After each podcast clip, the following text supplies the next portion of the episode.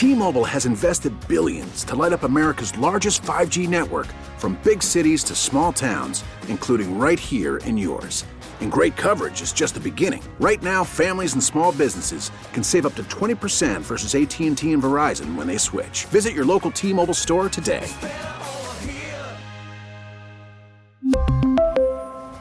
Plan savings with 3 lines of T-Mobile Essentials versus comparable available plans. Plan features and taxes and fees may vary.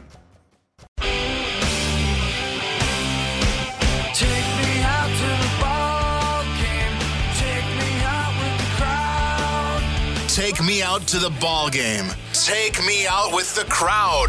It's baseball season. Dives and he makes the catch. So let's talk high school baseball with some of the best high school baseball coaches in the state of Wisconsin. It's the Pella Windows and Doors of Wisconsin Baseball Coaches Show on 1057 FM, The Fan. Now, here's high school insider, big time, Mike McGivern. And a good morning to you, and welcome in to the Pella Windows and Doors Wisconsin High School Baseball Coaches Show right here on 1057 FM The Fan. Don Wachilla sitting in this morning as big time Mike McGivern is out giving a commencement speech. And we pause and we'll we'll go from there. Now, congratulations to Mike. No no pun intended, no jokes intended on that one. That, that is an unbelievable uh, request made by Martin Luther High School to have big time out there speaking today. So, congratulations to Mike and congratulations to all the graduates, whether it's this weekend or next, where you've hit that milestone. So, it's a big day here in the upcoming. Oh, we'll say six, seven, eight days here with all the various graduations going on in studio today. Chad Montez, the head baseball coach at Waukesha West, as well as Tom O'Connell, the head coach at St. Francis. And my old head coach from back in the day and Coach O'Connell, we're awful young, so we, we we've hit our stride at a very young age, and, and, we'll leave it at that right there. Guys, thanks for being in this morning. We got a lot to get to. Obviously, it's that time of the year as we start heading into tournament baseball. In about ten minutes, we're going to uh, deviate just slightly from the high school aspect of it. We're going to talk with Gary Chapman. Gary, who had a uh, article written about him in this week's Milwaukee Journal Sentinel uh, talking about his man cave, uh, the house that Harvey Kuenn built, and uh, some interesting stories in and around that. But before we get there, and before we get into the tournament action, as I'm looking out the window here in the studio and the weather is what it's been, it seems like, for the last two months. Guys, I guess the first thing I want to ask you, and Chad, I'll start with you this idea of – baseball being what it is, and unfortunately, we have not had the money trickle down like it did for Miller Park, and we don't have places with domes and everything else. It had to be just an absolute nightmare going through the schedule this year and not only having to prepare, but then realizing that day in and day out, it seemed like you guys were having to reschedule and and as we were talking before the show started, it's not even a matter of always just finding a field to reschedule a game. It's also trying to figure out who's going to ump the games because everyone's schedule now has been thrown upside down when weather cancellations occur.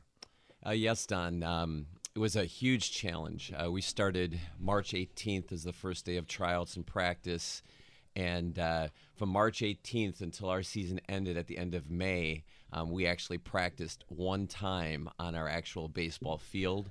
Um, we were able to practice three or four times on our football turf, but our actual field um, was so saturated and just so swampy um, that literally we got out there one time. So we spent the majority of our our season uh, in our field house, which is very nice. Uh, but with three teams, um, always even just rescheduling practices from after school to later in the evening was was a huge challenge. But then you got that Chad not only the three teams when we're talking like varsity, JV, freshman, whatever the case may be, but that's just baseball. It's not as if baseball's the only sport that's happening at the high school. So not only are you juggling that, but now you're looking at probably track and field, girls softball, you name it, all the various spring sports that are taking place, and everybody is being really forced to be inside.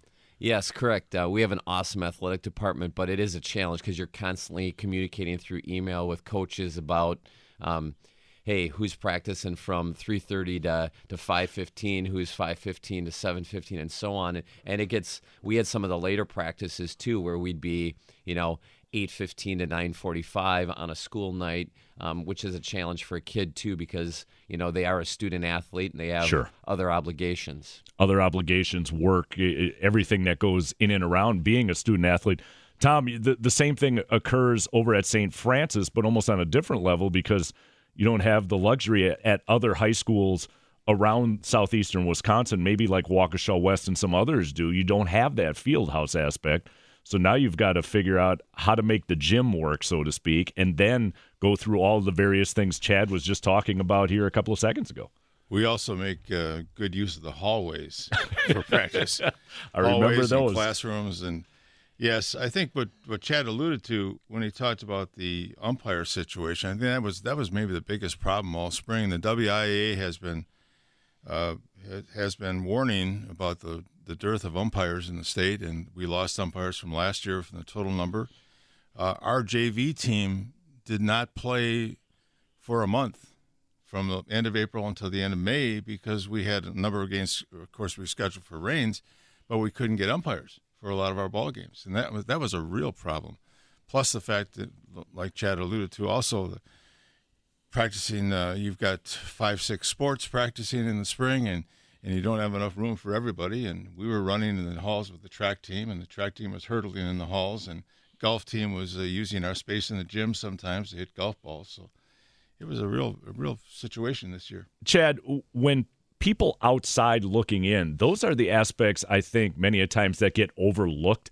The responsibilities that a head coach has to undertake is not only developing the skill set for your kids that are on your team and worrying about how they're doing academically and that, but it's all of those outlying things that you have to wrestle with day in and day out that I don't think the average person who is either not in education or in athletics, I you just don't think about because you're so used to let's say going to a brewer game and the coach walks out he manages you know somebody else is picking up uniforms and putting equipment away and everything else those are all things that kind of fall on your shoulders Yes, um, they do. I don't remember one day from when we started in March going to work. Um, I work at a middle school. I'm a dean of students, um, so I've been in education for 25 years, and uh, every day there was some challenge on your plate to, to face, um, and you're managing that as you're also doing your day job. You get emails from the athletic department or a call, um, and we even had bus challenges this year too, where you know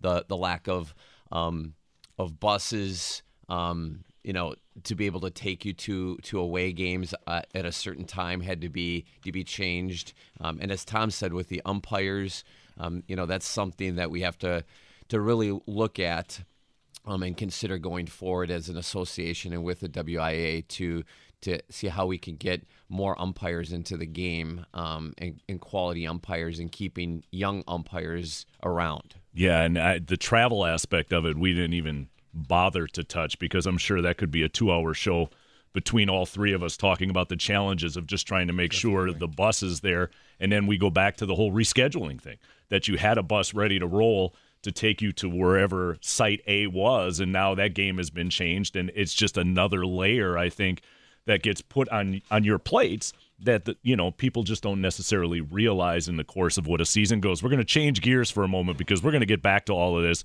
but we're going to jump to the Great Midwest Bank Hotline. I'm going to bring in, I'll say my friend Gary Chapman, who uh, this past week Tom Haudricourt had a great article about his his cave. He hates to, I guess, call it the man cave, but his cave, and and the association with Harvey Kuenn and everything that goes with it. So let's bring Gary in. Gary, how you doing? Hi, Butch. How are you? I'm doing terrific. It was a great article, Gary, that Tom Haudricourt wrote about the history of of of the man cave in the basement there. How did how did that all come about? How did you and Tom Haudricourt uh, get together a little bit and, and have this article take place, which was absolutely outstanding? Well, it was kind of a fluke. I ran into Tom in a grocery store in Mequon, and I just started talking to him about, you know, the that we had bought Harvey Kuenn's the house he built for his parents after won a '53 Rookie of the Year, and uh, I got his interest and gave him my number, and he called me and um, said, "Hey, this sounds kind of like a story. I'd like to come and see the cave." So he came down and took a look at it, and he said, "My God." You know, he just couldn't believe that that everything was still intact from when he had built it originally. Um, the murals on the wall, the bar, the floor with the baseball diamond on it. So, um, yeah, it turned out pretty cool. So how much how much of it, Gary, did you add to it in relation to all of the original stuff that was in place? Well, the original things that were here were, like I said, the bar and the, and the mural. Um, there were some bar stools that were here from the previous owner, but oh, and a uh, a picture of Harvey when he, uh, I guess he was with the Tigers, or you know, and then uh, there's a, there's a little painting of him on the wall um, in a frame. But everything else in there was mine that I had in totes for I don't know 25 years or so. Sure. So, so tell me the story. Now, there was a little blurb. You are not going to be teaching negotiation anytime soon, apparently, because according to Tom Haudricourt's story, you guys walked into the house, you saw the basement, you looked at your wife and said, "Buy it. I don't care what it costs." Yeah, pretty much. I know I'm not a great negotiator, stuff like that, but um, it was just kind of a fluke. Diane had found the house online, and it said nothing about being, you know uh, anything to do with Harvey. So we were looking upstairs, and uh, there was an insert inside the brochure that said, you know, a, a Brewers themed rec room. So I went downstairs, and I was just blown away from what what I had seen. Did you, prior to the article or since, have any contact with the Kuenn family? Uh, just kind of uh, from a, even a reminiscing standpoint. No, I really wanted to try to get a hold of his son, uh, Harvey Kuenn the third, um, but my my it was kind of limited. I mean, I didn't know the re- I didn't have any resources to reach out, and um, when I was talking to Tom Haudricourt, he had said that he had known him that he was going to try to get a hold of him, and he did a, like a great job with the article, um, kind of connecting the, the dots, filling in the pieces um, with the history of the house. Yeah, definitely.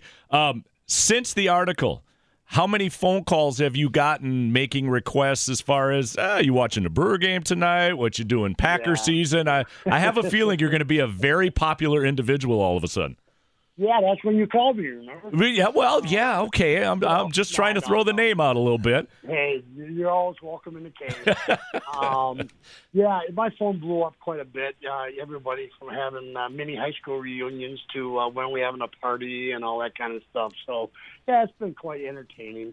Hey, we're pushed up against the break. Gary, thank you so much. I know you got a busy Saturday for taking a few minutes. Uh, it was a great article. Good talking to you again, my friend, and uh, enjoy the rest of your weekend.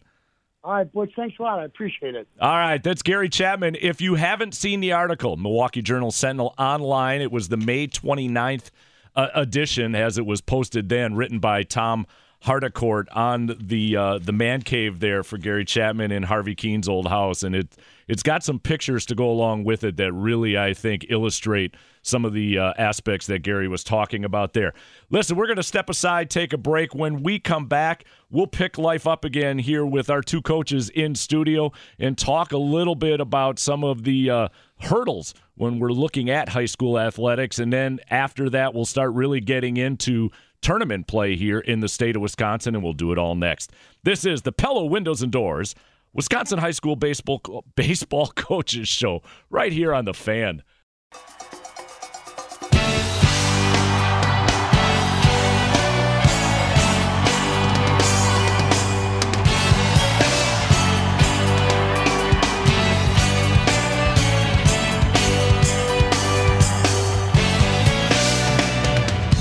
Once again, welcome in. It's the Pella Windows and Doors of Wisconsin High School Baseball Coaches Show right here on 1057 FM The Fan. Don Wachilla sitting in for big time Mike McGivern. Chad Montez, the head baseball coach at Waukesha West. Tom O'Connell at St. Francis joining me in studio. Guys, before we went to break and before we talked with Gary Chapman, and Gary, if you're listening, thank you so much for joining us once again. But we were we were just talking about some of the hurdles that the weather presented for you guys going into this season, and now I guess it's another hurdle that you face when you're coaching the game of baseball, and that is just the mental aspect of the game. The game, in and of itself, has so much downtime built into it between pitches, between innings, whatever the case may be. And now you incorporate, shall we say, and I see it myself, you know, in education, a, a generation that, you know, likes things to happen very quickly. You know, I call it a microwave society. You know, if something takes 30 seconds, we're hitting the button at 24. We can't wait the extra six seconds. How do you guys adapt to that in order to help keeping, in this case, our young men engaged? Because just society in and of itself moves at a much quicker pace, and the game is is really what it is.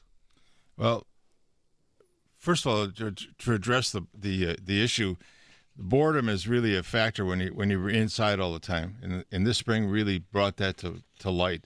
Uh, we tried to to try to combat that. You know, kids get sick of practicing in, indoors, especially in a gym. If I had a field house, I'd well, like like Chad does, I'd feel great. You know, I could do all kinds of things in that field house, but I don't have a field house. And our two batting cages uh, don't give us enough room to throw our pitching mound up at the same time. So uh, we just try to do things in, in shorter bursts of time. I think that's that's a key when you're working with kids today. Keep things brief, work for five minutes, and go on to something else. Uh, and don't try to belabor it because they're not going to.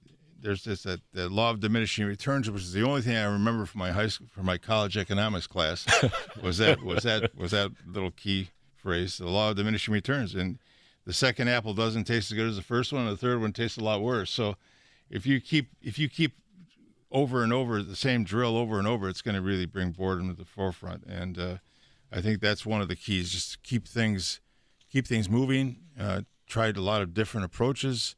You can do the same drill five different ways for the for the same skill. So uh, I don't know what Chad. I don't know what you what you would do with that, but I think uh, you were we were talking near the break about something you mentioned.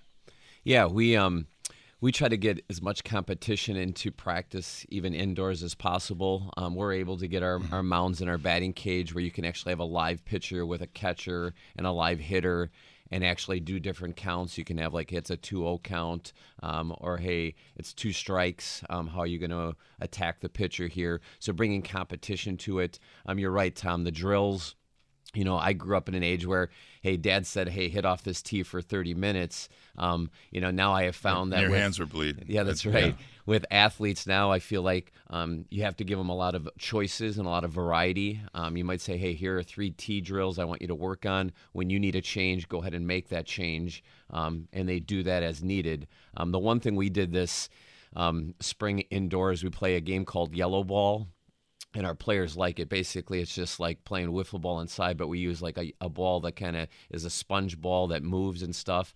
And the kids absolutely love it. We play um, with um, basically like a, a, hitting stick. It's not an actual bat. Um, no gloves, and it's a diamond inside. Um, and they can compete and they can kind of you know challenge each other. They can kind of talk back and forth a little bit and have some have some fun indoors. And I tell you, you get high school boys playing playing a game like that indoors. Uh, their competition. Uh, competitive juices come out and uh, they had a lot of fun we would do that try to do it once a week as kind of like a, an exciting way to end practice. Guys, years ago, I was introduced in the lacrosse area watching some of the high school coaches there that would really bring the classroom into play in the in the first couple of weeks. Not necessarily once the season began, but I, I, to use the word training camp, for lack of a better way of saying it, right now, where essentially the the kids would sit in the classroom for the first, let's say, 20 minutes of practice, and they had a notebook, and the coaches were standing up front going through situations.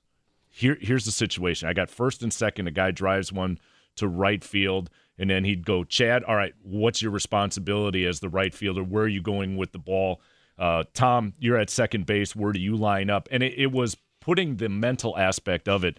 How do you guys go about tackling that? I mean, everybody. I'm not saying that's the only way or the correct way. It was just something new to me that I that I experienced while while in school that the classroom in and of itself was put into play in a classroom and not necessarily on the field. Well, that was something I used to love to do in practice, uh, situation drills and practice. Just having the, having kids run the bases while the well, I, as a coach or one of my other coaches, hit fungos, and we hit the ball where we wanted it to. We set up the situation we wanted it to, and then we'd stop and freeze play and say, okay, what did you do right? What did you do wrong? Where were you supposed to be? Who was supposed to be covering second base, et cetera, et cetera.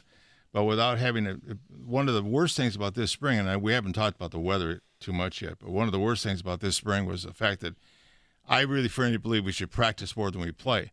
And uh, we did not get that opportunity to practice on a practice field. I, I was telling Chad just a minute ago, we only practiced seven times, I think, on our practice field during the whole year. And so we couldn't do those situation type uh, drills in the gym because you, you're working on a smaller field and it just isn't the same. Chad, before I let you continue, the one thing he left out was that when you screwed up, he made you run laps. That's all I'm going to say. I only had to go through rehab for two years after you graduated. Uh, Th- th- so. Thanks, Coach. Appreciate that. no, we would. Uh, at West this this spring, we would um, have some team meetings before we would actually get in the field house because we'd only have 90 minutes once we got into the field house. So we would do our team meetings. We'd do like our our warm up, our dynamic warm up in the hallway before. So when we'd hit the field house, we'd hit the ground running. But in some of those team meetings, we'd talk about bunt coverages, first and thirds, our offense, defenses. But we'd also get into the mental side of the game um, and I try to teach kids, you know, we talk about the circle of control um, and the circle of concern and control what we can, not what we can't. And, you know, the concerns are, you know, this spring, the concerns can be, you know, the weather, um, you know, it can be balancing school and athletics. You know, in the course of a game, you know, you're battling, you know, the concerns are the maybe the umpires if things aren't going your well, or, you know, the, the fans, the opposing team, the field conditions. So we really try to focus in on that circle of control, which really comes down to our effort, our attitude, and our work ethic. Guys, how has the game changed from the perspective of? I know, uh, Mr. O'Connell, you were talking there that you know you believe in practice more than play, and I think I'm seeing more at the various little leagues around the area that's play more than practice. And I'm wondering if you're finding kids coming to the high school game who are a little bit surprised at how much practice you actually have to go through because they've become so used to on Wednesday and Saturday, you just put your uniform on, you go play the game, and you go home. I'm wondering if that has become a challenge with the mindset of kids after growing up in that kind of culture, now having to flip it a little bit and spend more time working on fundamentals as opposed to just putting your uniform on and playing a game. Yeah, I see that uh, as a huge concern, especially like you said at the youth level. Most youth teams might have, you know, 11, 12 kids on their team, and, uh, you know, they have a continuous batting order. Um, so we have kids that come into high school as freshmen and, like, oh, there's, you know, there's just a straight nine, or maybe you have a DH that they're used to that continuous batting order. And, um, you know, just playing like they might play 60 games when they're in eighth grade, and then when they come into the high school level, and you know, the max games we can play is 26. So, you know, getting them to practice um, and wanting to practice um, is a challenge. I mean, I love practice. Um, you know, I love being in that environment. And uh, for kids, you know, as it, it's like that instant gratification world. They they they want to play, they want to have fun, which we do too. But as Tom Tom said earlier, you know, practice is where we get better, and they have to learn how to practice, and it's really their endurance and capacity because they're not used to practicing for for sure. long periods of time. Yeah, Tom. The American Sports Medicine Institute um, says that the major cause for injuries among kids is overuse, and I think um, our kids are playing too many games and uh, with the travel teams. And I'm not against travel ball per se, but I think they just they just play. They may be playing for one or two different teams. They're playing in tournaments every weekend and they're playing all year long. They never get a chance to rest, and I think that's an important part of practice too. Uh, to be able to rest and just uh, go over things, as, as Chad said, about working on situations and doing PowerPoint presentations and talking about situations with your team. But I think I think they really have to practice doesn't have to be throwing all the time, and I think that's where mo- mo- most concern is about arm injuries during during uh, during baseball. Uh, but I think practice should be uh, working on just proper fielding technique and just over just having hundreds and hundreds of balls rolled at you or hit at you and just feel them. You don't have to throw them. Just just practice, practice, sure. practice, practice. And the same with hitting off a tee or hitting with soft toss or off a machine. Uh, we don't have to we don't have to play games to get better. I think we need to practice more. Okay, fair enough. We're going to take a break once again. Doug Koloshinsky, the head coach at Brookfield Academy, will be joining us on the other side as we get into more of the tournament aspect of high school baseball this time of the year. We'll talk to Doug next. This is the Pella Windows and Doors of Wisconsin High School Baseball Coaches Show right here on 1057 FM The Fan.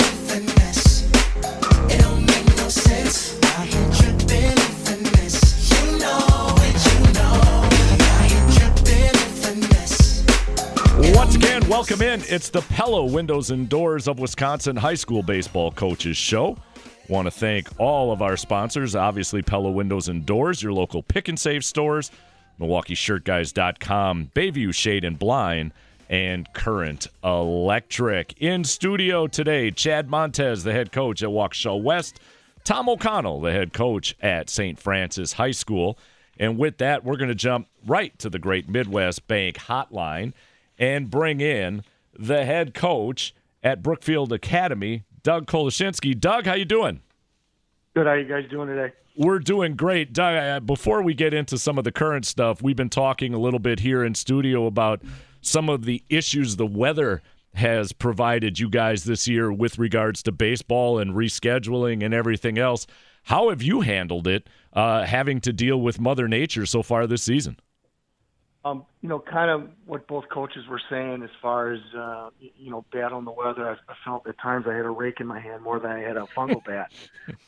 and um, at, at the academy, we're a little lucky because um, we have a, quite a bit of space, and we have three uh, three soccer fields that we can get on, and uh, we were able to practice outside a fair amount. I was probably only inside maybe five days a whole year.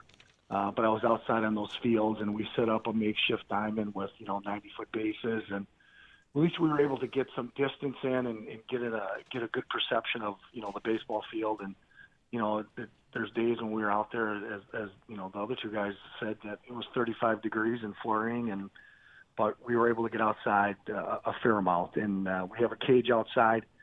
Uh, so we were able to hit fairly often, but like Chad was saying, I think we practice on our field less than five times. Coach, oh, I'm sorry, I didn't mean to interrupt, but uh, if, if you had to, with all of those hurdles that you you encountered just from Mother Nature, how how would you put your season into perspective? Uh, at least we're talking about the regular season at this point. Um, you know, we I was I was happy. I think we got 22 games in for the varsity, so I was pretty happy about that. Um, we're very young. You know, at, at times I started five or six freshmen and uh, we kind of just grew as the season went on. Um, we started, you know, kind of slow, and uh, we got a little bit better every day, and a little bit better. And you could see it. And talking with my one of my assistant coach, Nick Recklitz, who's uh, new with me this year, who brought a lot of uh, experience from playing at Whitewater, and we felt we had we had five or six deep as far as pitchers go. So we thought maybe that you know if we kept growing and going in the right direction, maybe by the end of the year we might be able to you know surprise somebody. So and kind of worked out that way so far. And is that really what's happening at this point now? You you guys are uh, we'll, we'll call it crescendoing at the right point where you finished the season essentially two and two in your last four games, but now wins over Williams Bay, Kenosha St. Joe's, and obviously a huge win the other day against Lake Country Lutheran, who's been kind of dominant within uh, the state playoff realm over the last few years. You guys are really starting to peak at the right time. Yeah, you know we we are being young. Um, we're, we're figuring it out. It's it's for us. It's pitching and defense.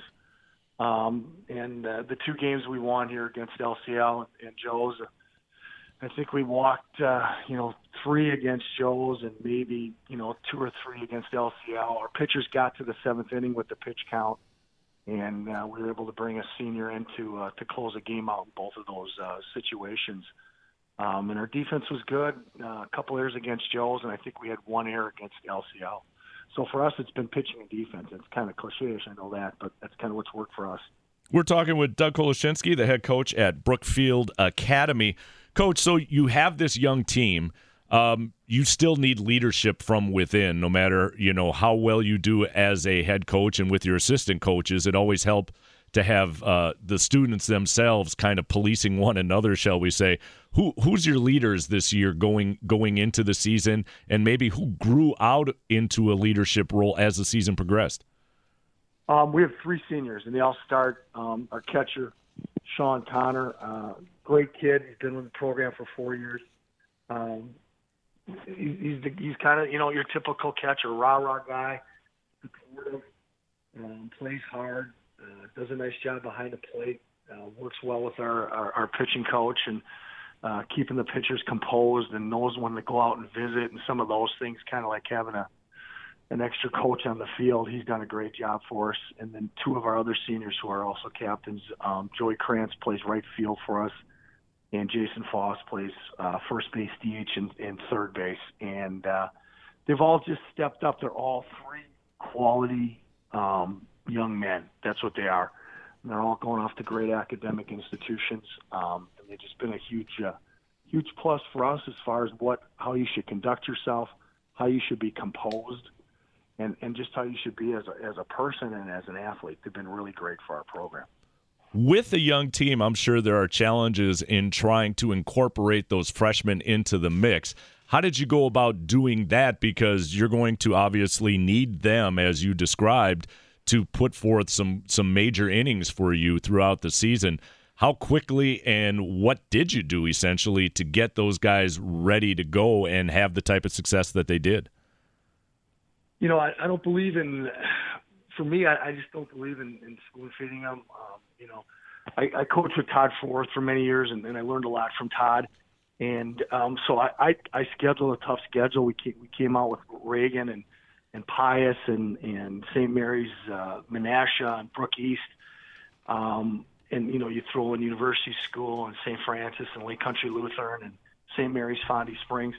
So I, I didn't uh, I didn't ease up on the schedule. I kind of just threw us in the fire and said, "Here, let's go play." And you know, we started out I think you know I want to say like three eight or three and nine. Um, we we took our lumps, but the encouraging thing for us was that we were we were in most of the games, and we would have you know one bad inning, a ball would get a hit, of course, that you know a freshman or or a guy wouldn't make a play, we'd give up four, and we'd end up losing by a run or two. But we we were competitive, and and we fought and we stayed in those games, and I, I think we learned a lot by playing a tougher schedule. And you know, taking our lumps early, I think it's kind of paid off on the back end here as far as getting in a couple situations against Joe's and LCL, and we made some plays, and uh, it worked out for us. Hey, Doug, this is Tom. Hey, Tom. Uh, a lot of your games were close. I noticed you did you, your offense probably was not as good as you wanted it to be, but how did yep. how did the close games help your team develop and become the championship caliber that it is right now? Well, exactly. You know, as I was saying, as, as far as you know, the tougher competition, being in close games, forces you to make plays, especially defensively. So if it's a three to two game, four to three game, and then all of a sudden here we are against St. Joe's, it's kind of close. They put a couple guys on. Uh, we make a play in the outfield. Our freshman left fielder runs back 40 feet, makes a great catch. Same thing against LCL. Um, our center fielder made an unbelievable catch running from right center to left center, laid out, caught the ball with a couple guys on. I mean, that's that's a game-winning catch probably in the fourth or fifth inning. It was Jonathan Kim. Um, so, you know, those early situations, you know, we battled through them, we learned, and, and I think, you know, we, we kind of, we've been able to slow the game down, and, and I think you and Chad know what that means mm-hmm. as far as young players. We've been able to slow the game down now and, and kind of see what's going on because early in the year, you know, it was a little, uh, it was a little fast, too fast for us. But I, I think that's helped us. Hey, Doug, this is Chad. Um, hey, Chad. What can you tell us about uh, going into the sectional on Tuesday? I mean, you're exactly right. I, I've been preaching for forever. Uh, it's about pitching and defense and uh, bunting the baseball. So, how do you feel about going into the sectional on Tuesday um, this coming week? You know, I, um, I, you know, here we are. We're, you know, we're 14 and 11, and you know, my coaches and I, you know, we're, we're pleasantly surprised. Um, we're we're really trying to focus on just taking care of our business. You know, again, we worked on defense yesterday. We worked on some bunting. We have good pitching. You know, we have a kid named Logan Landers. He's a sophomore, um, six seven. Um, throws uh, PBR had him at 88 a few weeks ago. He goes between 82 and 85. Throws the ball well. Uh, we got a couple other freshmen, uh, Michael Hefkin, who pitched against LCL through six innings as a freshman and uh, competed great against them. Um, so again, we're working on everything we've worked on all year. We just keep building on it and doing everything the right way. You know, we're taking ground balls. We're making sure we're doing our cuts correct. We're, working on game situations, and uh, uh, you got, you know, you can scout other teams and all that, but if you don't take care of yourself and, and you know, you do the things right, no matter what they do, you're going to be in trouble. So that's that's how I look at it. Coach, time for one last question before we get to our next break, and I guess I'm curious: Do you approach? Even though I think I know the answer essentially based on what you just said, but is there any differences that you go into getting yourself and your team ready as far as the playoffs go, knowing that all of a sudden you become in this one and done situation? Um, I think you build the whole year. I, I just don't think you can come out, you know, okay, season's over, guys. Here we go. Now we got playoffs. We got to go to another level. I think you got to just keep getting better. And I know I've said this a couple times now, but you just got to keep building throughout the year. Keep building, keep building, keep building, and and um, because once you get in the playoffs, to me, every game's big, and and you got to treat every single game all year as the same. Because if if you're like, well, we got this one, and then this, well, this is a big one, and this one's not, you're going to lose. So you got to treat every game with equal importance the whole year. So then when you get in the important games, it's just it's just kind of another game for you, and you're prepared for it. Fair enough, Coach. Best wishes to you coming up this Tuesday as you take on Ozaukee, and we appreciate your time here on this Saturday. Thanks, you guys. Have a great day. I appreciate it. Good luck, it. Doug. Yeah, luck, you Doug. as well. Doug Koloshinsky, the head coach at Brookfield Academy, as he's getting his team ready for the sectional final. We're getting set for another break. When we come back, we'll talk with Brian Johnson, the head coach at Greendale, and talk about the season Greendale has had and as they make their way through the WIAA playoffs, and we'll get to it all next. It's the Pella Window and Doors of Wisconsin High School Baseball Coaches Show right here on The Fan. Let's go get hey,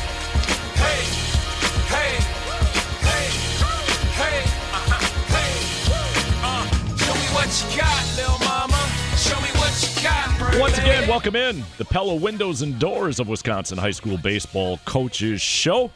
Don Wachilla sitting in for big time Mike McGivern as big time is giving the commencement address at Martin Luther High School. So good luck to Michael today, and good luck to all the graduates once again, whether it's today or throughout the upcoming week on their graduation and their accomplishments. Chad Montez, the head coach at Waukesha West, and Tom O'Connell, the head coach at St. Francis in studio. Joining me here this morning, we're going to jump right to the Great Midwest Bank hotline and bring in Brian Johnson, the head coach at Greendale. Coach, how you doing? Doing great. How are you? Thank you so much for taking some time with us here this morning. Um, I, I got to ask you as well because it, it just seems to be the uh, the common denominator here, and how you handled just the way this spring has gone with the weather and all of the various things that come about in trying to reschedule and then keep your team headed in the right direction. I can only imagine the challenges you faced in, in making that all happen. Oh, it's a, it has been a challenge, and and we've tried to, you know, use it in a positive way with our guys of of, of building mental toughness and. There was a lot of opportunities to build mental toughness, unfortunately, but uh, we try to turn it into a positive. And yes, it's been a challenge, but uh, I thought our guys have handled it pretty well. Coach, if you were going to take uh, this season and just kind of you know put it into a nutshell, how how did it go for you? Are you building at the right time? All, all of the factors that come into play. Well, we, we've had a great season, um, and we feel like we are we are building at the right time. Um, we've been tested not only through the regular season, but we've been tested um, in our two regional games. Uh, you know, getting down, we were down one nothing to Whitnall early on Tuesday and two nothing to Martin Luther on Wednesday. So it was a good test, uh, good test for us. We responded, and uh, we're really looking forward to the challenge on Tuesday.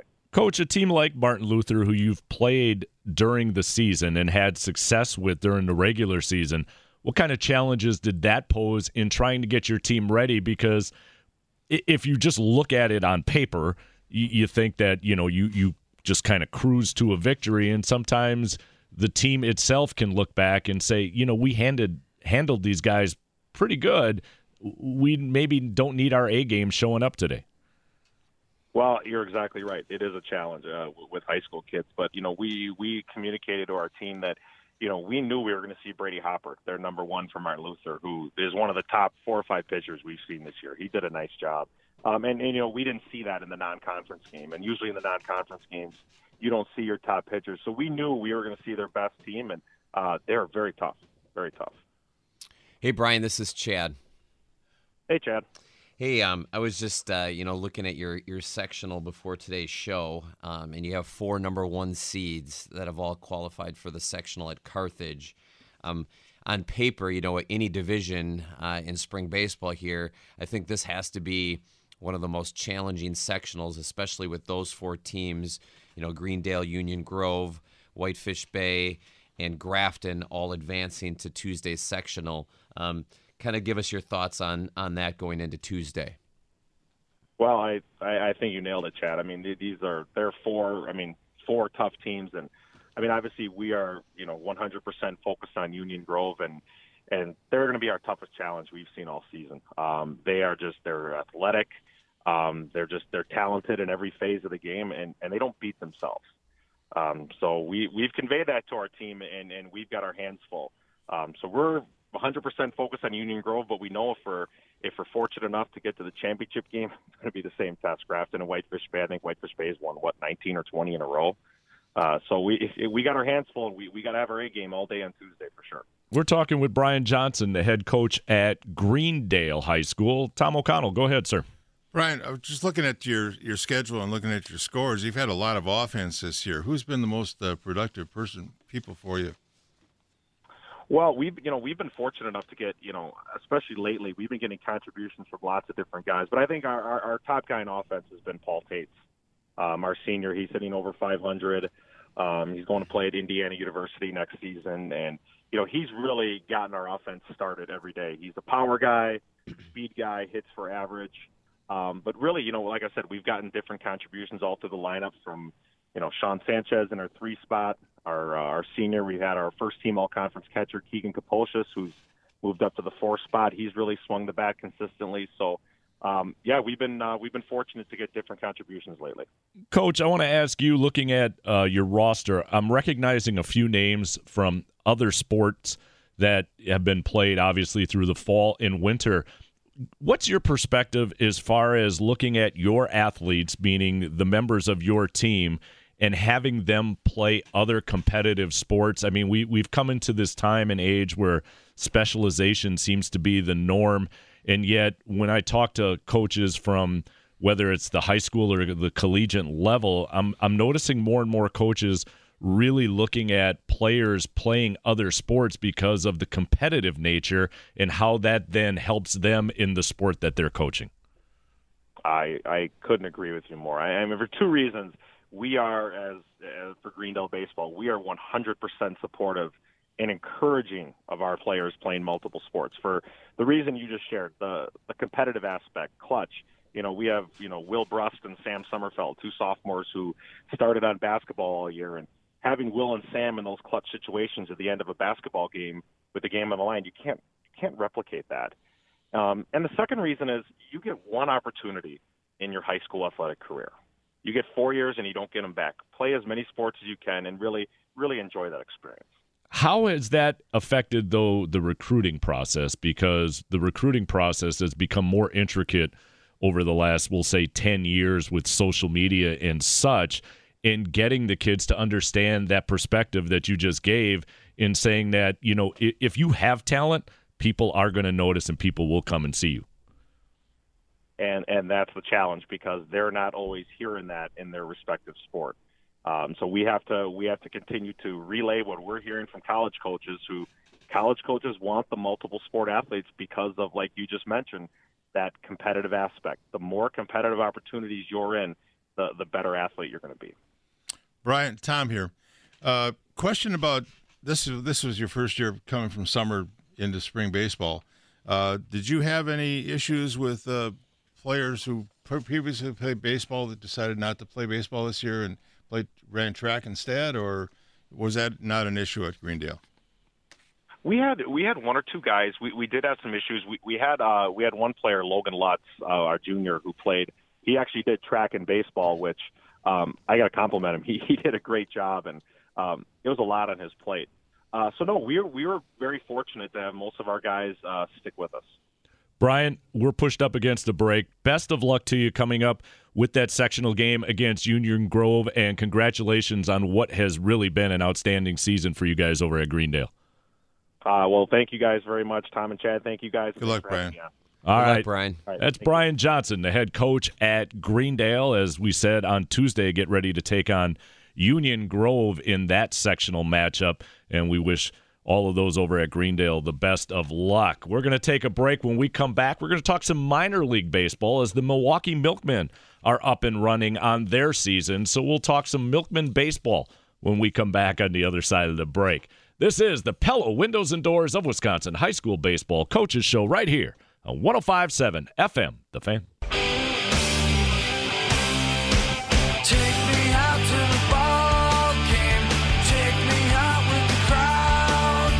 Take me out to the ball game. Take me out with the crowd.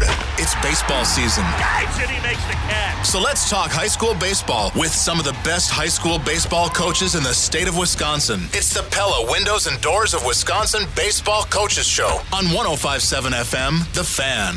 Now, here's high school insider, big time, Mike McGivern. Once again, welcome in.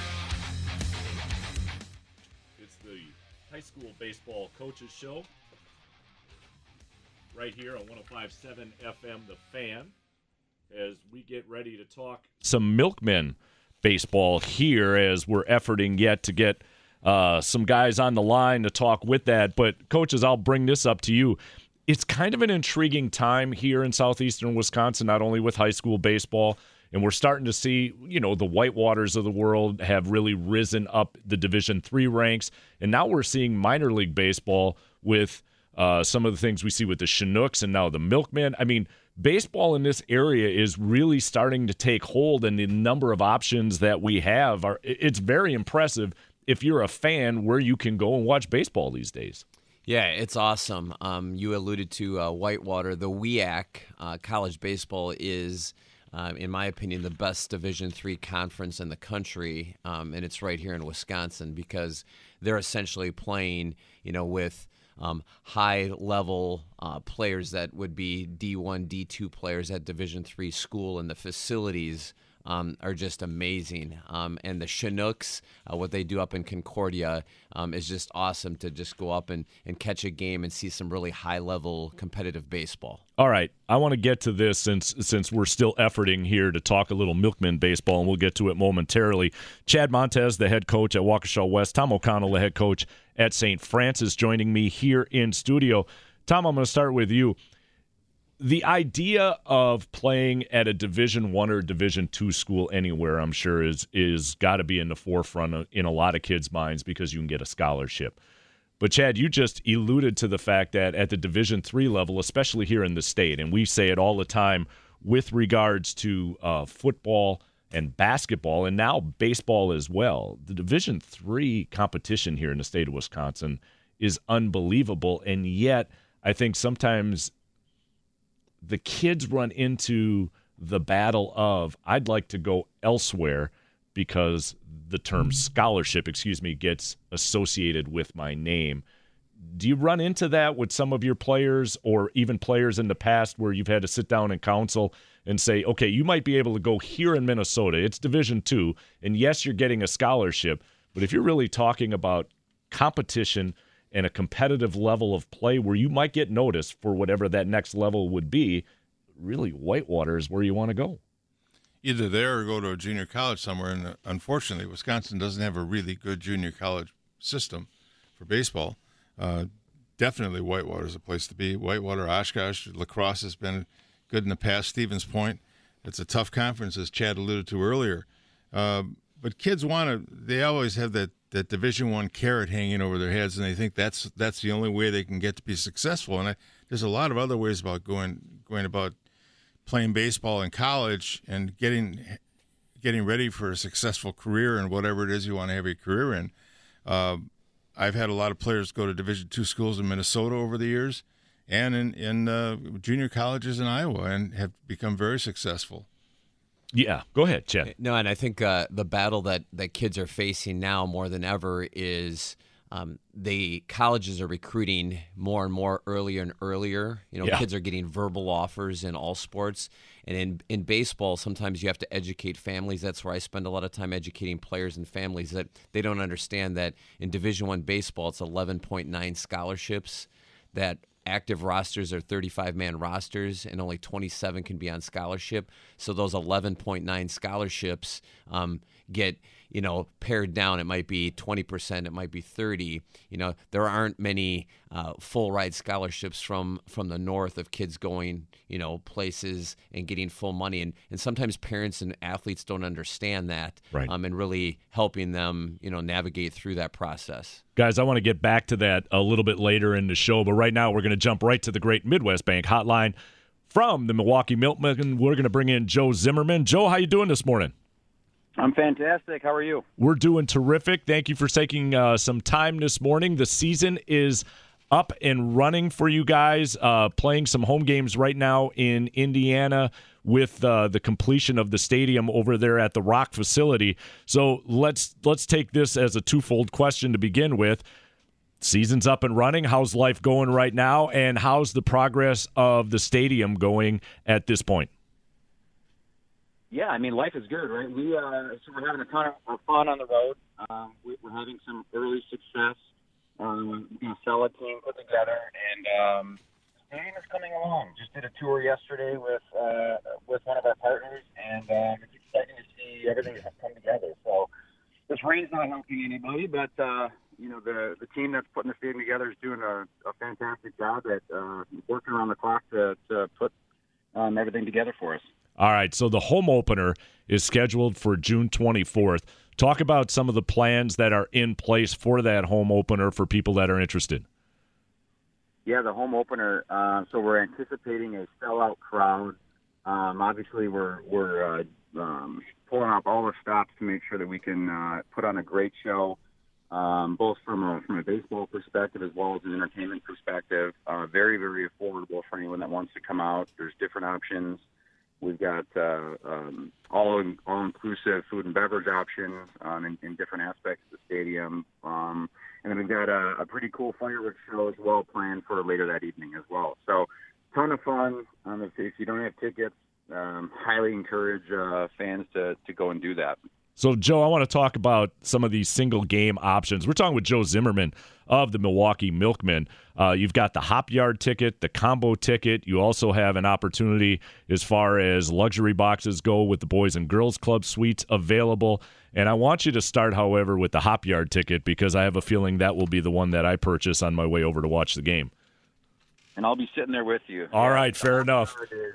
Yep, the Leinenkugel's Hop Yard is uh, is an area where you buy a ticket and it's all you can eat and drink um, uh, in that area. And it's, I'm sorry, Joe. Coach is sitting next to me. Look, you're, you're surprised? All you can eat and drink? Of course, that's where Why I'm not? going. Why not? All right, go ahead, Joe. I'm sorry. Yeah, come on now. Um, so the Hop Yard is, uh, if you've been to the Rock Sports Complex and have had an opportunity to sit up at the Umbrella Bar, it's, it's going to be a very similar atmosphere. Um, uh, so there's there's an area to sit and, and hang out um, and watch the game from uh, from left field there, and um, it's just going to be an, an incredible uh, opportunity. And we've got uh, an elevated uh, deck, um, the Zern deck. Um, our, our friends over at Zern Building Products um, you know, they've uh, they've been generous and, and um, put their put their uh, name on the deck and, and got us material and are working with us to, to um, create a pretty cool elevated um, deck area that uh, that is also accessible from that spot. Also, if you would, uh, please talk about the fact you've got some other special events coming where you're going to have fireworks and you're going to have music nights essentially themed with those fireworks. Yeah, so the fireworks are going to be in sync with um, different music genres, and um, I believe there's um, nine different nights.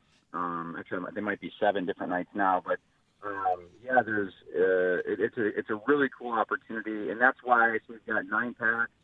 Um, so folks can go in and, and choose the the games that they want to participate in, whether it's fireworks or the bobblehead giveaway or some other promotion you can sort of hand select the games that uh, that you're interested in to, to put together the package that works best for, for your team or your family. Joe, I think one of the nice things about the league the Milkmen are participating in is that you're going to be playing teams w- with a regional feel to it. When we're looking at St. Paul or Winnipeg or whatever the case may be, there's a there's a regionality to it. Has the interest been what you had hoped going into the start of this season? Yeah, and and maybe even more in certain um, circumstances. That you know the the excitement around the team, both from a fan perspective and and even our partners and the local businesses that are that are getting involved and participating, whether it's you know, bringing out and, and bringing a, an employee gathering or, you know, a group bringing to, uh, a handful of um, people together, whether they're customers or, or employees or, or even the, just the general fans and um, my neighbors and friends, you know, buying season tickets and buying nine packs. The excitement is definitely there. Um, the team is, is putting on a fantastic show. And, you know, we're even starting to build some rivalries now. You know, St. Paul, um, obviously is an obvious one. Uh, St. Paul Saints, and then the Chicago Dogs. Uh, we all hate Chicago, right? So that's be a fun one. That's gonna be a fun one. So, Joe, when people out there are looking for more information and tickets and everything else, give give them some uh, give them some ideas where they can get their answers. The website, yep, our website, uh, milkman.com. Uh, you can also, you know, our social media, but um, our milk, our, our Milkman website has all the information um, that anyone could ever want. Um, and then if, if you're on that website and, and you don't find you know the answer to your question, there's there's contact information on there. We can reach out via email or phone call. But MilwaukeeMilkmen.com is is the, is the spot to find all the all the answers to your questions. Joe Zimmerman, Milwaukee Milkmen. Uh, it's been great having you on today. Look forward to uh, seeing you over at the uh, the Hop Yard, and uh, since since it's already taken care of, I'll, I'll buy you one. Okay.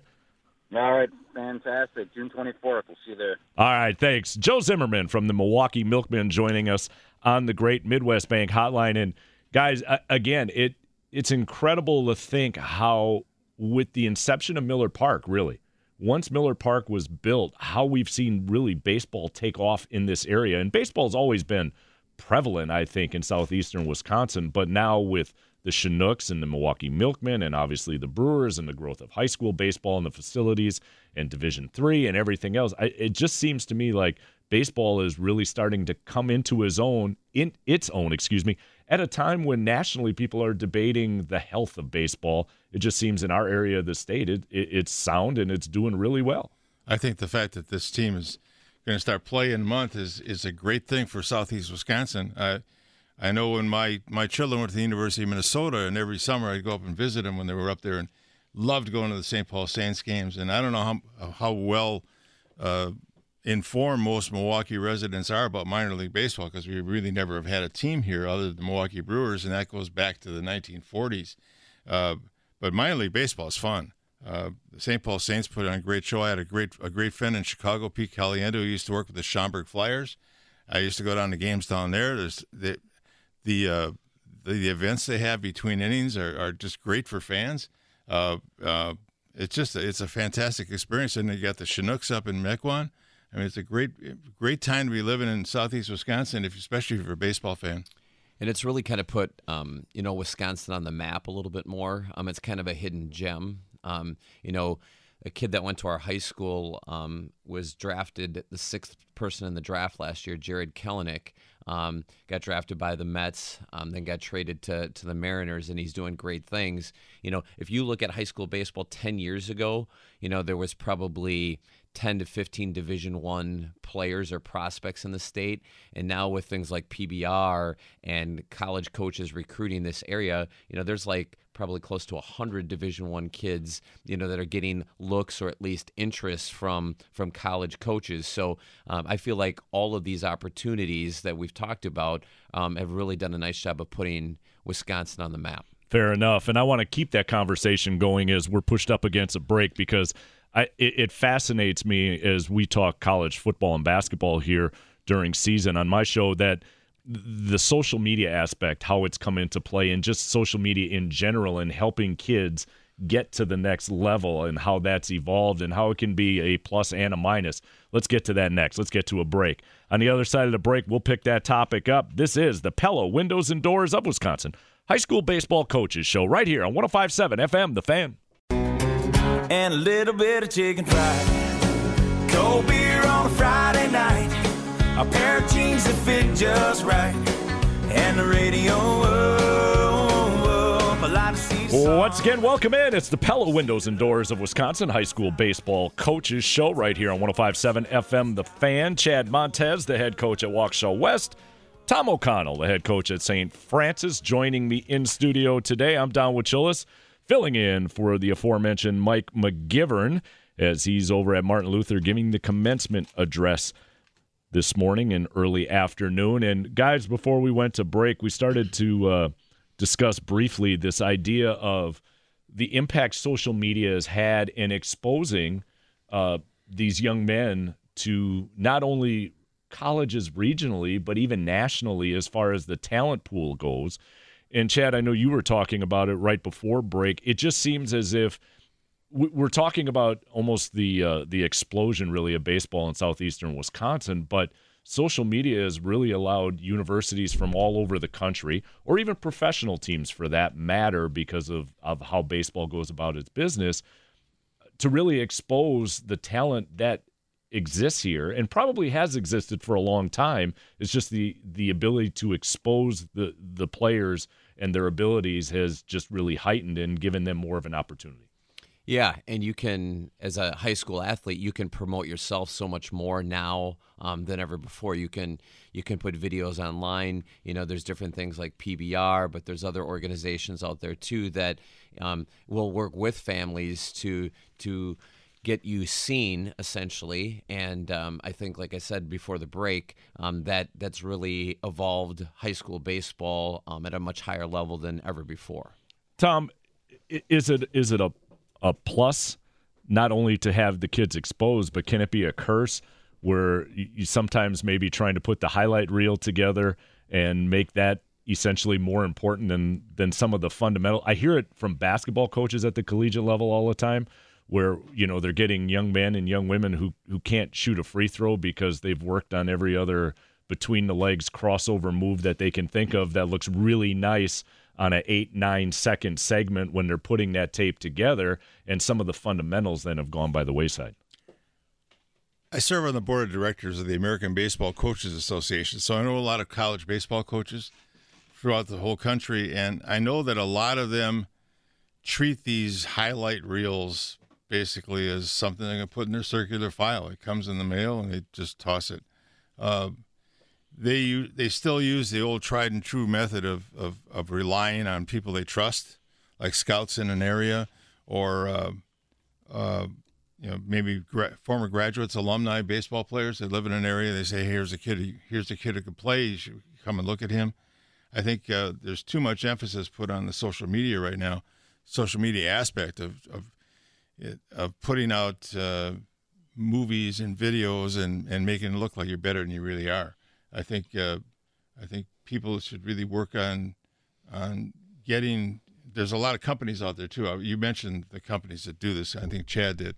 These companies that put together these highlight reels. There's a lot of them out there, and you've got to parents have got to really be careful about who they choose to do this with, because a lot of companies are in there just basically to make money and there is money to be made here because kids want to play baseball in college. Well, and that's business in a nutshell, right? I mean, people are starting those businesses to do exactly that. They're out to make whatever dollar they can, and not always is the best interest of the player at hand. It's more or less their bottom line, what what can go into their pocket, so to speak.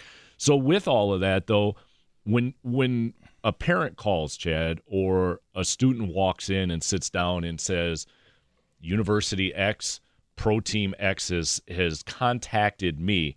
What are some of the first steps you take as their current coach to kind of guide them through the process? Yeah, I think it's it's a balance. I mean, it's an exciting time, um, but they also have to keep perspective because with Division One coaches recruiting more than ever, um, players don't always understand like verbal offers, and then when it actually gets to the early signing period, their senior year in November, and then the the actual signing period in February, because uh, Division One coaches can offer verbal uh, offers to you, um, but they might give you a percentage when you're in eighth, ninth, tenth grade, um, and then they see how you kind of play out, and by the time you're a senior that could stay the same. It could increase. It could decrease. Um, and you could go to like now I'm a preferred walk on versus 50%. So you have to be excited, but you also have to kind of tread lightly a little bit and, and do your homework um, and understand the whole process that goes into it. And how tough is it, Tom, to have a young man come to you and and bring up that scenario? Because you know when the coach is recruiting, they're talking about playing time because that's what every everybody wants to hear. How much time am I actually going to get on the field? And let's face it, the game of baseball, I can put nine people out, and those nine people are going to play. And depending upon that position, you might find yourself two, three, four on the depth chart. And yet, a coach isn't going to necessarily always tell you that. They're going to come in and say, "We love the way you play. We we feel there's a spot for you. We feel like you're going to grow in our system." And then all of a sudden, the athlete goes and realizes, "Oh, I've got a couple of years of bench time to put in before I'm actually going to get on the field." That's got to be a challenge in and of itself. The coach speak at the next level.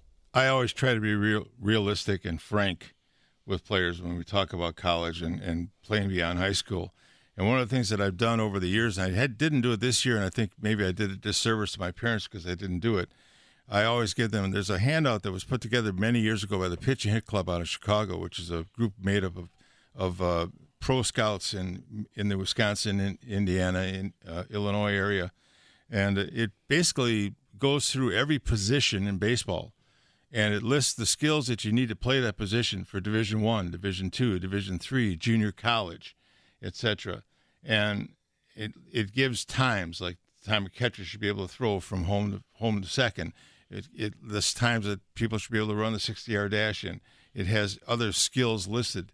And I, I hand this out to parents before the season begins because I want them to know that this is where, you know, if you, you're talking about your kid playing Division One baseball, he may be maybe not able to even play junior college baseball, but this is this gives them a, a, a piece of paper which shows them exactly what skills they need their kids needs to have before they can play at that level. Uh, the NCAA also has a a website, and on that website you can find out. Uh, they've got a chart they list there: number of kids playing high school baseball, and then the next the next column is the number of kids playing Division One, Division Two, Division Three, you uh, know, college baseball. Next next list is how many how many how many playing professional baseball, minor leagues, how many are playing Major League Baseball, and the numbers go drastically down Oh, from yes. level to level. And a lot of parents don't don't really realize that. Chad, how eye opening is it sometimes when some of your players go to visit, get that visit to go? It, it could even be Whitewater. And you're kind of in the upper third, we'll say, of, of your current program. And you go and you look and you watch these guys because that's what we're talking right now. I mean, it can be it can be women as well when we're talking about girls softball, but you they go and see and they watch the talent level at the next level when they begin to realize that even the guy who's number four on the depth chart was probably all conference, all area, all whatever, whatever high school they were at. I, I just think sometimes it our kids don't realize what it means to get to the next level in every situation. Yeah, no, that's a great point. Um, when when kids do visit, um, you know, like you said, at a Division three school, they don't realize how good those Division three players really are, and they're as good as you or a lot better. And especially as they get into college, they become men. You know, an 18 year old is much different than you know a 21 year old um, in his fourth or fifth year of playing. And uh, I think that that's an eye opener. And know what I try to to build on, you know, Tom's point there. Um, I also talk to kids about what you need to do academically to play college baseball as well because I think that sometimes gets overlooked. We looked at just the skill set of it, but you know, what do you need when a college coach calls me and says, "Okay, what's the student athlete like? You know, what are they like academically? What's their ACT? What's their work ethic like? What's their character like?" Those are just as important as your actual baseball skills. Guys, we're pushed up against a break, and I think that's a perfect segue.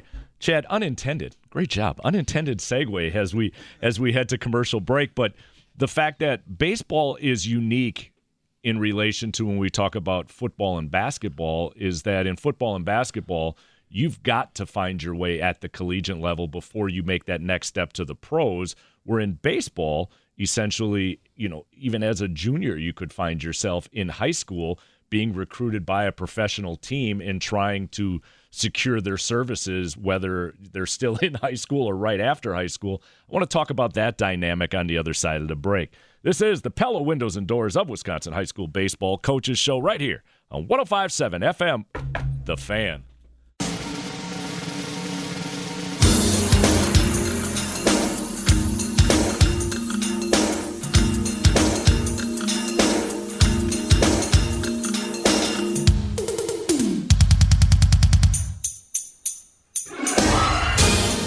Once again, welcome back in. It's the Pella Windows and Doors of Wisconsin High School Baseball Coaches Show. Want to thank our sponsors as always, Pella Windows and Doors of Wisconsin, your local Pick 'n Save stores, MilwaukeeShirtGuys.com, Bayview Shade and Blind, and Current Electric for their support.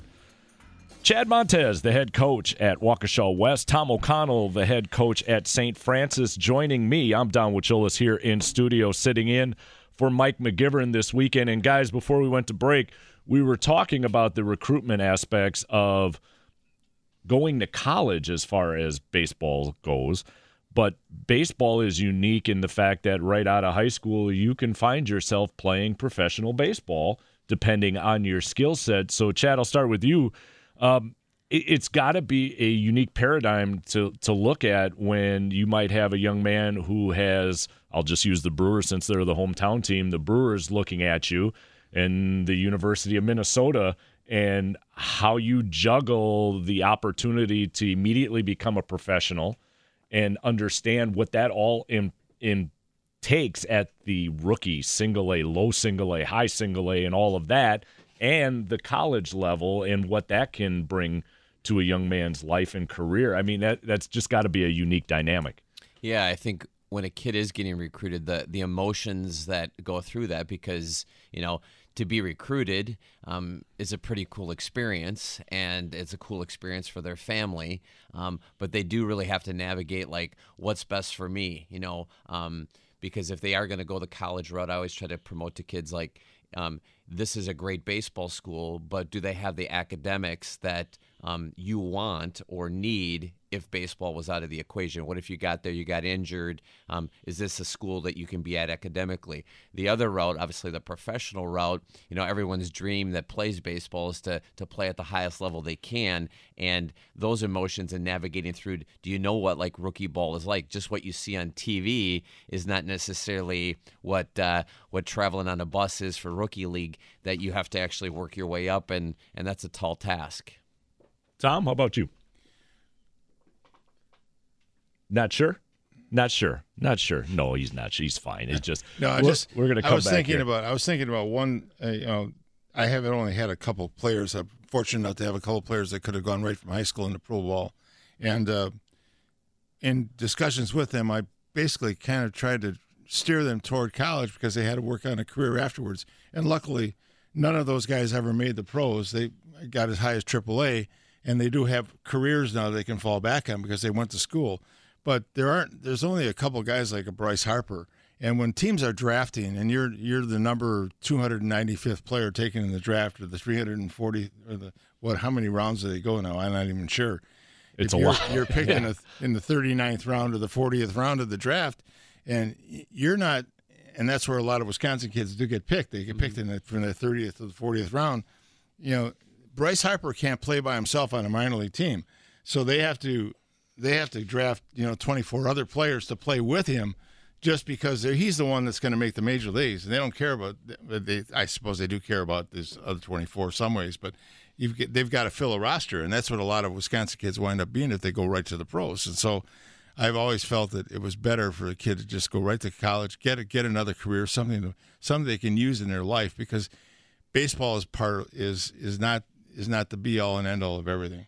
It's Is a it- great sport, but that's yeah. it. Is it hard to to reach the young men that that you guys coach in knowing that some of them have probably been the best, whether it's little league into junior high and now at high school. It's that upper third again.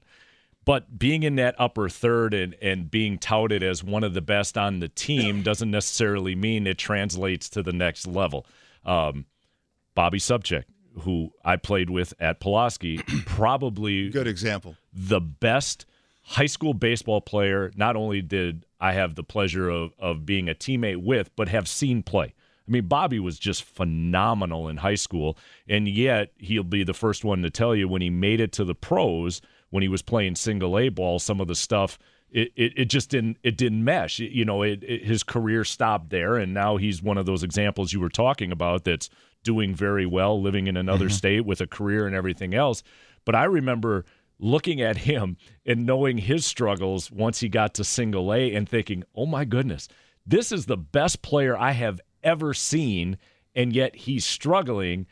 There has to be a moment for some of these guys, Chad, where it becomes an eye opening experience that even though I've been the man, so to speak, for so long, life life exists outside of southeastern Wisconsin. Yeah, for sure. Um, I've been blessed. Um, I just finished my 22nd year as the head baseball coach at West, and we've had kids play on all levels of college baseball. Um, I've been blessed to coach five kids that have played Division One baseball, but it's been at UW Milwaukee, uh, University of Illinois Chicago, so right here in the Midwest. Um, and the probably the best overall athlete and the best player I've ever coached was Ryan Solberg. He graduated in 2010 and he went on to play at UW Milwaukee. His senior year, he was the player of the year in the Horizon.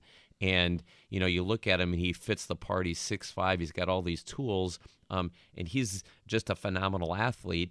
And he couldn't make it to to the highest level of play. And um, in high school, he was a three sport athlete and uh, just just had all the tools and it just puts it in perspective how hard it is to get to that level and and keeping kids understanding that and with that perspective. Because I think in in youth and coming into high school you know that's everyone's dream and that's okay. But then as as they navigate through high school they start to kind of realize like there are a lot of really good people out there that are very talented. Yeah, when you when you get an opportunity to really get outside of of your circumstance, so to speak, because you know once you increase the numbers, you start to realize that there are other players out there who have equal, if not better, ability. And yeah, you need a little bit of luck once in a while, and you need some circumstances to fall your way.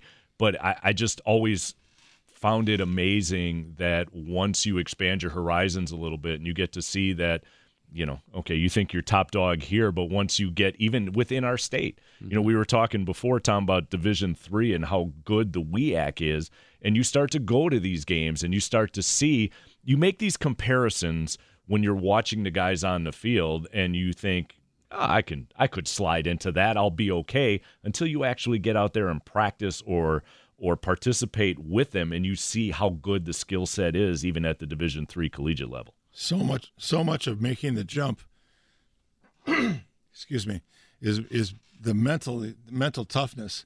Uh, I heard last night I was watching the Brewers and their and or the MLB channel and they're talking about Nolan Arenado and how much he works on his game on on before each game. He works he practices daily daily. It's a mentally tough grind.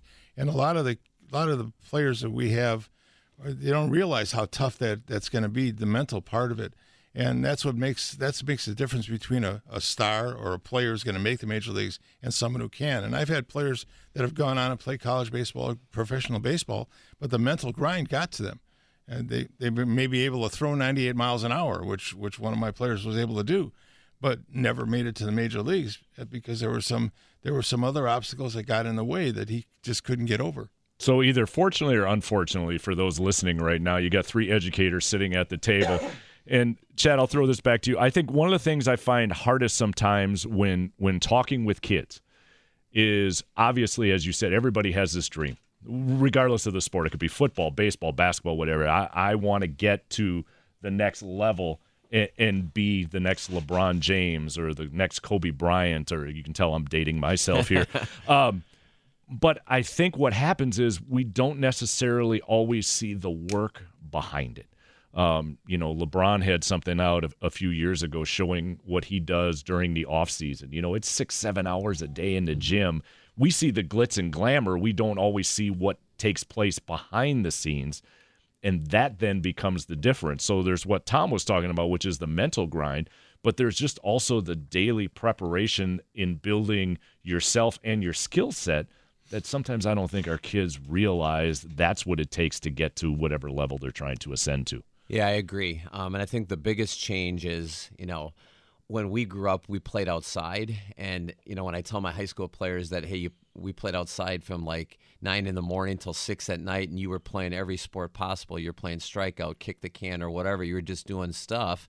Um, in their world today, everything's so organized. Yes. Um, so they don't like the work we were putting in is we were playing outside because if I would come home, my mom or dad they were going to make you do chores, so I stayed away and w- was definitely outside playing. Um, now everything's so structured and so organized. They practice hard when they're at practice, but they don't see, hey, I need to put in time away from here, hitting, throwing. Um, my nutrition has to be better. Um, you know, I can't can't just eat what I want, um, and I have to train. You know, the speed, agility, strength side of it as well. So is this dynamic then that we, we keep talking about? We, I, um, everything that Chad just explained, Tom, but then also the ability to play a few different sports, the ability to rest. I, I think sometimes the specialization and, and some of the focus, though, has been a detriment because I just wonder if, you know, if we're talking about pitching and we've got a young man who's constantly throwing, constantly, constantly throwing, and then all of a sudden we get dead arm syndrome by the time they're juniors or seniors would they still then benefit if they were playing football and basketball because you're looking at a whole different muscular and skeletal set that's being utilized and yet you're still being in shape and still doing some of the things that would prepare you for the season i, I, just wonder where we strike the balance with all of that You're right. It is a balance. Uh, when when Chad and I and you were growing up, we played every sport and threw the ball against the steps, field of the baseball field, rubber balls off the front steps of my house for hours. I'm sure you guys did the same thing. Um, I think too much of what we have today is too structured. I think you you mentioned that a little bit, Chad. And kids just don't play. It, it's we don't we don't work sport. We play sports, and we take the fun away from it when there's too much structure sometimes. And I think eh, let kids let kids play all these sports.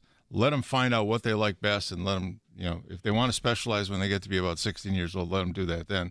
But before that, I think Baseball Canada has the right the right ideas. They they they encourage everyone from six, five, six years, the t-ball age that we have here, to play all kinds of sports, and and it's been very successful. Then there's a lot of Canadians now playing Major League Baseball. yeah it, it's it's a it's something that we can debate but i don't think there's necessarily a, a easy answer to it because not only have we become more specialized but you know just the way the world is our kids don't always necessarily have the opportunity to just run down the street the way we used to at the playground True. and spend as you said the entire day there. Because if we went home there were chores that were going to be needed to be done that if as long as I was out of the house they would get done and I wouldn't have to worry about them and as parents I don't think they worried as much because they knew where we were at. They knew the group of friends that we were hanging around with and the fact that we were just playing ball all day long until it was time to come home and eat and then you went and played ball again until the sun went down and and and you went from there but uh yeah, it, it's just going to be an in- interesting balance as we continue to move forward. This we're pushed up for our last break of the day, guys. When we come back, I'll pose this question to you: If there's one thing in the game of baseball right now at the high school level you could change, if you had the powers to make some sort of wide sweeping change, what would it be? And I'll get your responses after the break. This is the Pella Windows and Doors of Wisconsin High School Baseball Coaches Show right here on 1057 FM, The Fan.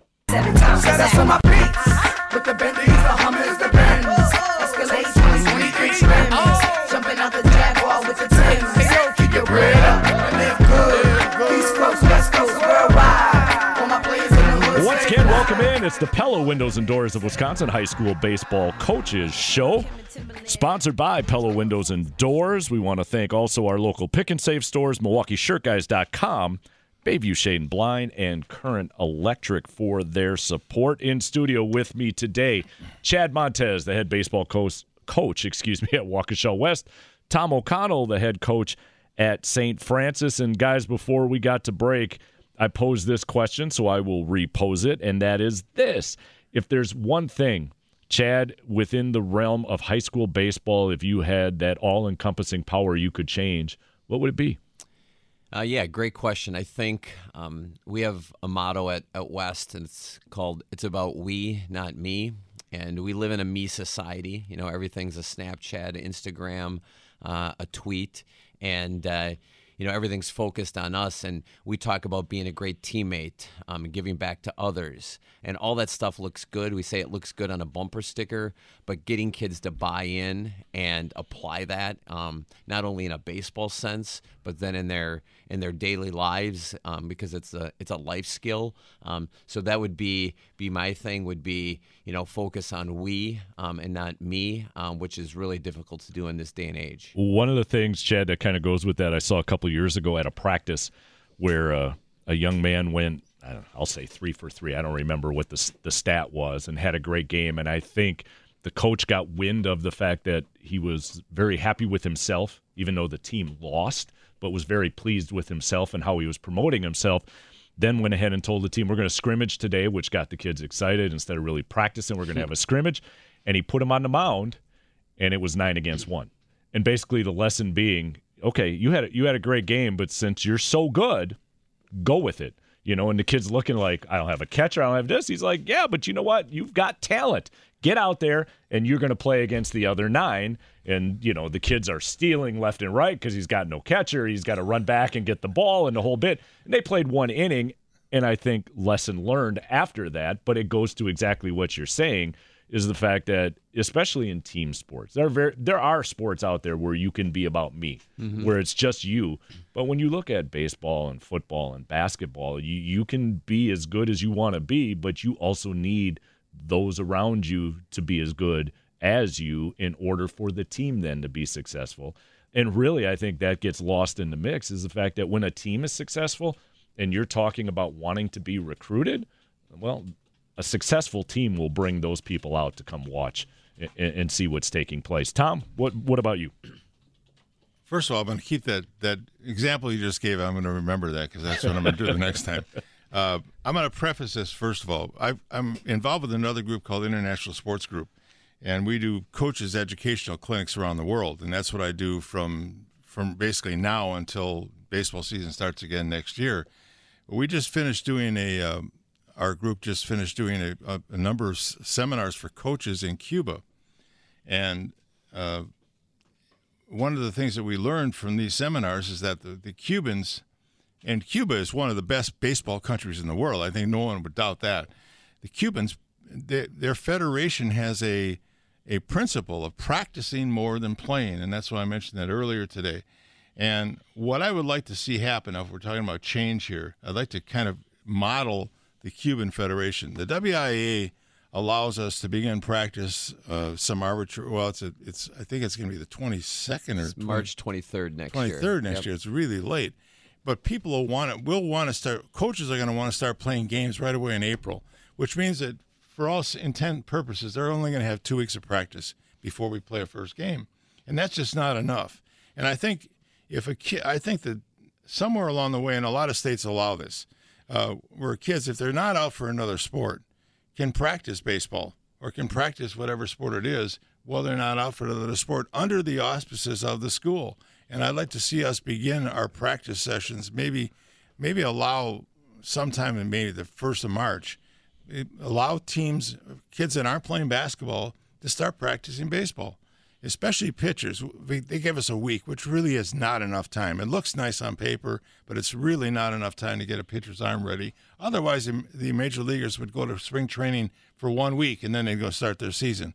And that's basically what they're uh, that's what they're telling us to do. So I think if if I could change one thing, I'd, I'd allow us to have more practice time before we start our seasons. And I know they're going to say, well, you could start your season at the end of April, but then we just shove 26 games into one month, and you can't do that. and and then you mix in all of the other factors like we talked about earlier in the show that are beside practice. I mean, as a head coach, you you do and wear so many more hats than just working on either game strategy or the technical aspects of the game. It, it, it just it's the reason why I pose the question because I think there's a lot of things that go around the game of baseball that the average person might not realize that you guys as head coaches have to deal with. Music in the background. It's time for us to get up out of here. Want to thank Chad Montez. Chad, appreciate it. Uh, Great having you in here. Thank you very much. Tom O'Connell, coach. hey. Thanks for being here. Good to see you again, sir. Great to see you, Don. Want to thank Doug Kloninski from Brookfield Academy and Brian Johnson from Greendale. Wish them the best of luck as they make their way into the their respective sectional finals. Want to thank Joe Zimmerman from the Milwaukee Milkmen. Remember, MilwaukeeMilkmen.com, minor league baseball, getting set to be uh, played here in southeastern Wisconsin at the Rock Complex. Complex. Go to MilwaukeeMilkmen.com. The final inspection show is coming up next. Mike McGivern, thank you so much for allowing me to sit in here. I'm Don Wachulis. This has been the Pella Windows and Doors of Wisconsin High School Baseball Coaches Show right here on 1057 FM, The Fan. We really need new phones. T-Mobile will cover the cost of four amazing new iPhone 15s, and each line is only $25 a month. New iPhone 15s? Only at T-Mobile get four iPhone 15s on us and four lines for 25 bucks per line per month with eligible trade-in when you switch. Minimum of four lines for $25 per line per month with auto pay discount using debit or bank account. $5 more per line without auto pay, plus taxes and fees. Phone fee at 24 monthly bill credits for all well qualified customers. Contact us before canceling account to continue bill credits or credit stop and balance on required finance agreement due. $35 per line connection charge apply. See T-Mobile.com.